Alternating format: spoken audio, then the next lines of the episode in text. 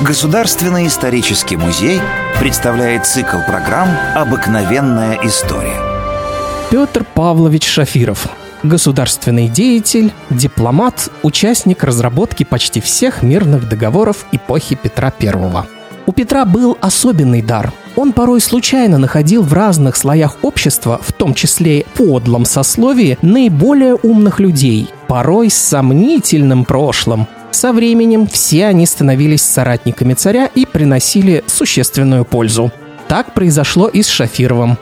По преданию, Петр нашел его в торговых рядах Москвы, где тот работал в лавке богатого купца. В разговоре выяснилось, что молодой продавец – сын крещенного еврея, переводчика посольского приказа и тоже обучен нескольким иностранным языкам.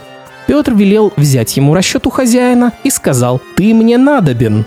Царь взял Шафирова на службу и не ошибся в его способностях. Вскоре бывший торговец стал верным помощником. Молодой дипломат сопровождал царя в качестве переводчика в первом заграничном путешествии. Позднее мастерски заключал мирные договоры с представителями иностранных держав, которые охотно с ним имели дело, потому что русский дипломат никогда не нарушал данного им слова. При учреждении коллегии иностранных дел Петр Павлович был назначен ее вице-президентом. К этому времени он сильно изменился и внешне, и внутренне. Он очень мал ростом и так неестественно неестественно толст, что едва может двигаться, писал мемуарист.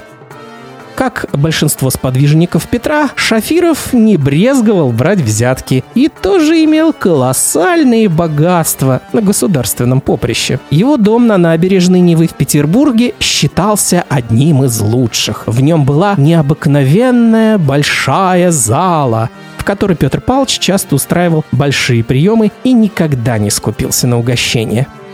Большинство современников признавали Шафирова человеком большого ума, но считали, что у него слишком тяжелый характер. Порой вице-президент обрушивал приступы гнева на своих подчиненных и даже на лиц себе равных, например, на всесильного Меньшикова, с которым тягался по поводу богатства и влияния на царя. Серьезное столкновение между ними произошло из-за соперничества на Белом море, где оба имели прибыльные рыбные промыслы. Злоупотребление об обоих были раскрыты, и это еще больше ухудшило их отношения. Наговоры друг на друга продолжались. При этом Меньшиков повел дело так, что Екатерина, супруга императора, поддержала его. Что касается Петра, то подданные давно не видели его таким взбешенным. В сердцах он велел арестовать Шафирова, который к этому времени был кавалером ордена Андрея Первозванного и бароном. Умнейшего дипломата обвинили в казнократстве отдали под суд, который приговорил виновного к лишению чинов, имущества и жизни. Уже на эшафоте было объявлено помилование. Смертная казнь была заменена пожизненной ссылкой в Сибирь. Но при жизни Петра Шафирову дозволили находиться с семьей в Нижнем Новгороде под крепким караулом и только на 33 копейки в день. Меньшиков торжествовал. После смерти Петра